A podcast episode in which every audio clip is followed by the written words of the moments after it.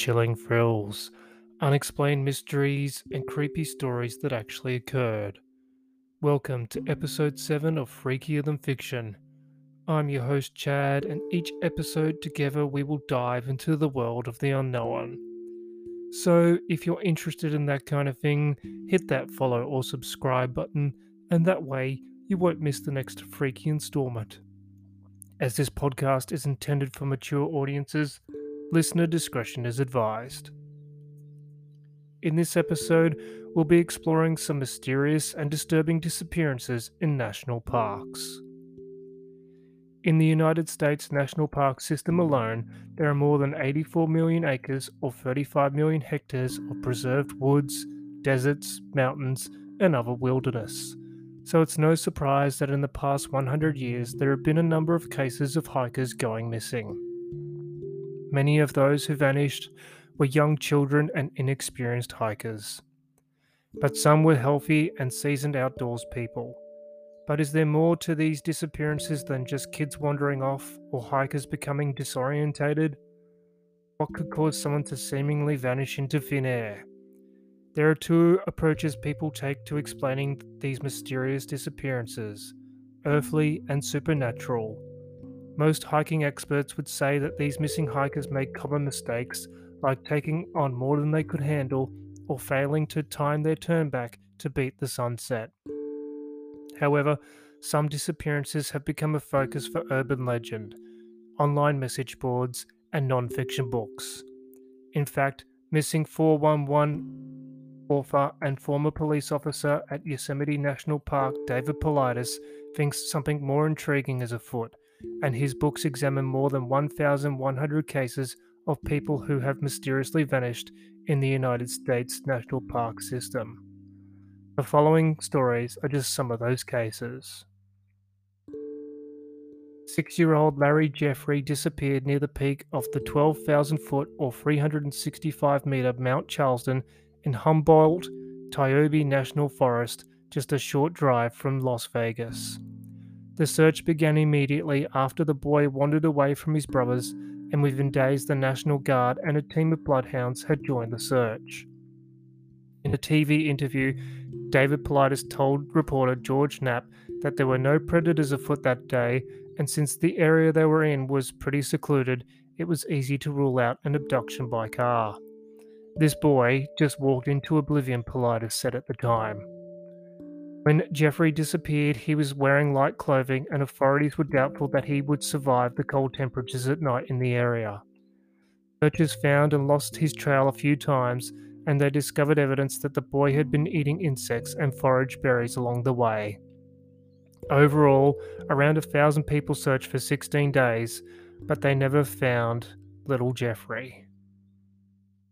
The next case took place in the Olympic National Park in northern Washington state, and it has a feature that is not as majestic as its mountain views, as at least four hikers have mysteriously disappeared from the area in the past 25 years. One of whom was 73 year old John Devine. In 1997, Devine planned to hike into the park from Mount Baldy. trail is a tough 24 miles or 39 kilometers and though Devine was elderly, he was an experienced long distance hiker. Devine was camping with his friend Greg Bolzer, and together they went there, and they split up on the day that Devine went missing. Bolzer went off to hunt while Devine took it off on a day hike from which he never returned. The fruitless search for Devine lasted a full week until a rescue helicopter crash killed three people and injured five others. By that time, weather conditions had deteriorated, making the chances of finding Devine slim. Friends and family said that he wouldn't want to put any other people in danger on his behalf, and thus the search was called off. Search helicopter's crash is just as mysterious as Devine's disappearance, as before takeoff, the pilot used hand signals to indicate that he was going to wait five minutes for the conditions in the area to improve before attempting it. A moment later, the helicopter departed vertically without warning and crashed into the side of the mountain. Next story involves that again of a small child. Six year old Dennis Martin was on a camping trip near the Tennessee North Carolina state line with his family in the summer of 1969. It was an annual Father's Day tradition. All of the men in the Martin family headed to the Smoky Mountain National Park to camp and hike. Dennis and his brothers had planned a prank on the adults. They were going to hide separately in the bush and jump out on different sides of the campsite to scare them. It was a typical joke that should have ended with some startled shouts and then a lot of laughter. The laughter, however, ended quickly though when they realized that Dennis was missing. Family, park rangers, and other hikers spread out to search for Dennis almost immediately, but he was nowhere to be found. That evening, there was heavy rainfall, which is bad news when you're trying to track a missing little boy.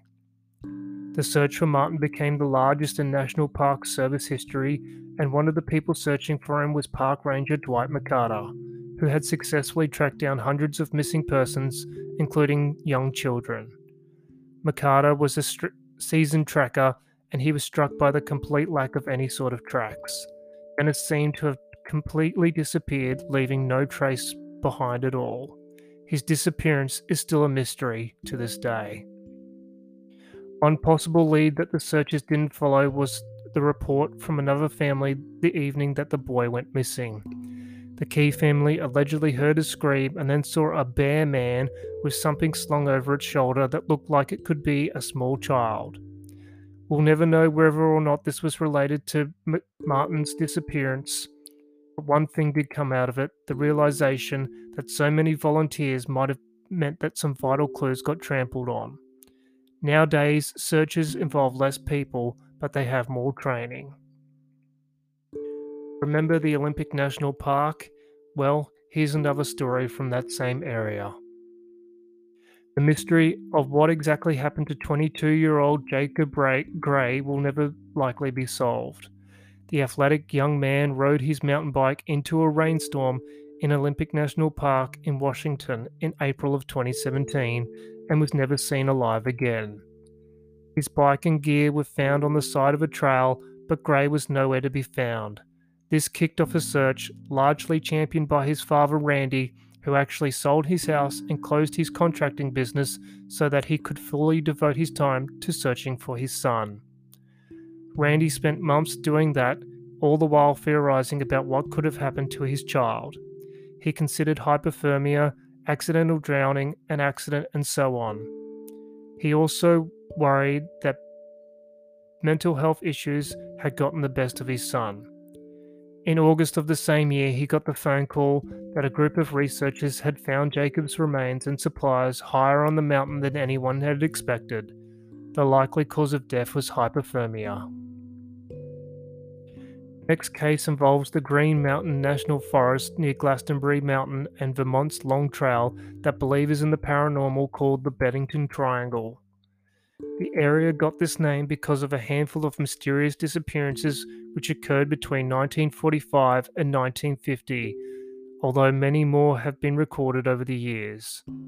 Paranormal author Joseph A. Citro coined the term because of the supposedly supernatural circumstances surrounding these vanishings. Paula Weldon was the second person to go missing in that area of Green Ma- Mountain National Forest during this period.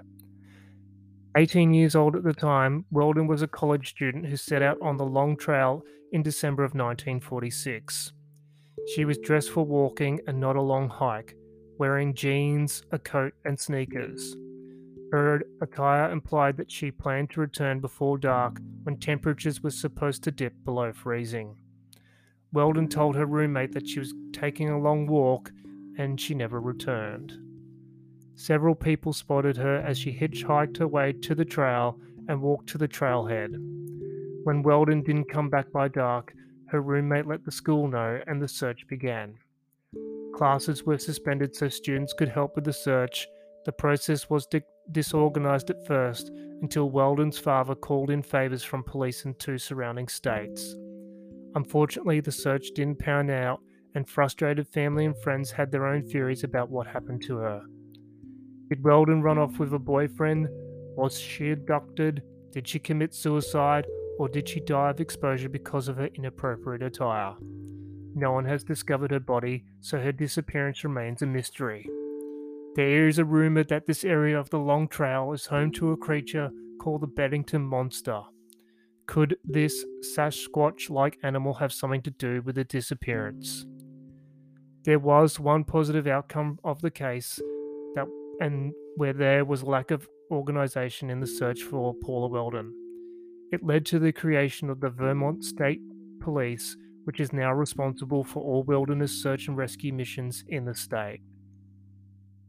Finally, we come to the case that is of Gabby Petito.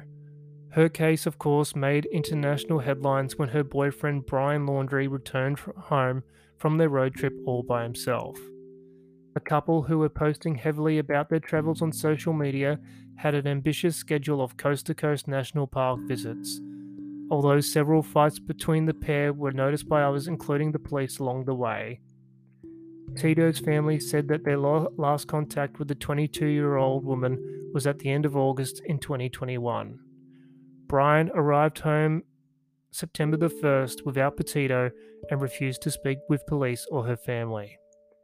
Her family reported her missing on September the 11th after a lengthy lack of contact. In fact, they don't believe that the last text message they received from Petito was actually from her. Sadly, on September the 19th, Petito's remains were found in Bridger-Teton National Forest in Wyoming. The cause of death was determined to be strangulation. Brian Laundrie then disappeared on September the 17th, and, and on October the 20th, his skeletal remains were found in the Carlton Reserve in Sarasota, Florida. An autopsy report by the medical examiner stated that Mr. Laundrie died from a gunshot wound. In a notebook which was found with his remains, Mr. Laundrie wrote that he was responsible for Gabby Petito's death, according to, F- to the FBI. Here are some tips if you or anyone else you know is planning to go on an adventure into a national park yourself. Plan your hike and let someone know your plan. This is always the most basic rule. Plan where you're going to hike and tell someone responsible. Take a map, compass, and a torch and know how to use the compass. Even if you're doing a trail that is well marked, it never hurts to have a map of the national park just in case. Take plenty of water and food. It doesn't have to be a lot of food, but carry something with you just in case you get off the trail or that a restaurant that you were anticipating at the end of it is closed. You need to have something to sustain yourself in case something goes wrong. Be conscious of when the sunset is and how long your hike takes. Make sure that you're back well before the sun sets. Notice how busy your trail is. If you seem alone on a trail, take extra precautions. Remain on the trail. You may be tempted to cut through the bush to a waterfall, but stay on the planned route to avoid getting lost. Be aware of wildlife.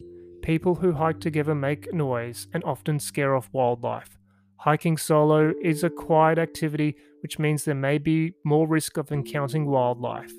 This is usually a good thing, but sometimes things go wrong if you're not aware of your surroundings.